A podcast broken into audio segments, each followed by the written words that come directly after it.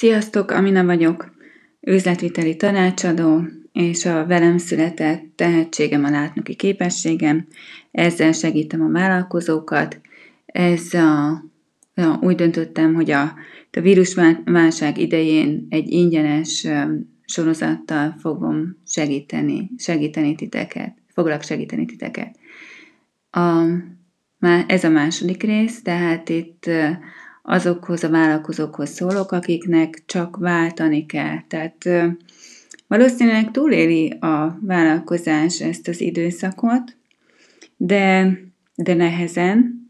Lehet, hogy csak kicsit nehezen, lehet, hogy nagyon nehezen. Ez attól is függ, hogy te, mint vállalkozó, mint vezető, milyen döntéseket hozol, és hogy mennyire vagy hajlandó elengedni a régi berögzült szokásaidat. A szokások ezek lehetnek a szervezeti kultúrában is, tehát döntési szokások, vagy, vagy ilyen elintézési mód, dolgok elintézési módja. Lehet, hogy most nem úgy a leghatékonyabb, ahogyan, ahogyan régen csináltátok, illetve ami még nehéz, hogy elképzelhető, hogy a vállalkozásnak egyes tevékenységeit, tehát egyes lábakat be kell zárni, hogy át kell alakítani. Tehát meg kell szüntetni egyes tevékenységeket, és lehet, hogy korábban pont azt szeretted a legjobban. Lehet, hogy egy időben az hozta a legtöbb profitot, vagy egy nagyon kényelmes módja volt a pénz, pénzszerzésnek.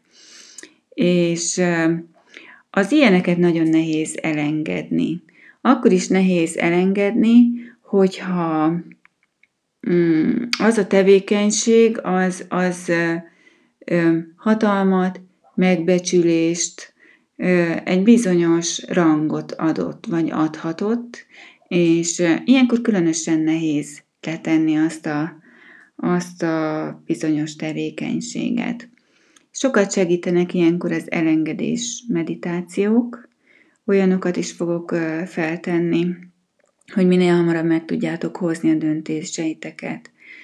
Közgazdászként azt szoktam mondani, hogy a számok nem hazudnak, tehát érdemes, érdemes sarokszámokat felállítani, hogy mi az a pont, illetve a határidőket is, hogy amikor az ember azt mondja, mi az a pont, amikor tovább nem megyek. Tehát, hogyha x ideig ez a tevékenység nem hoz annyi bevételt, ami mondjuk fedezi azokat a költségeket, amiket eddig igen, vagy egyáltalán nem hozza azt a profit szintet. Tehát az is lehet, hogy egyszerűen maga a megtérülés. Tehát, hogy, hogy a, az idő profit arány az nem lesz jövedelmező. Pénzügyi tanácsadást ajánlok erre, tehát tényleg muszáj kiszámolni és ragaszkodni a számokhoz, és, és utána új utakat keresni, mert egészen biztosan van remény, és valahol van egy út, ami viszont számotokra kedvező lesz. Sziasztok!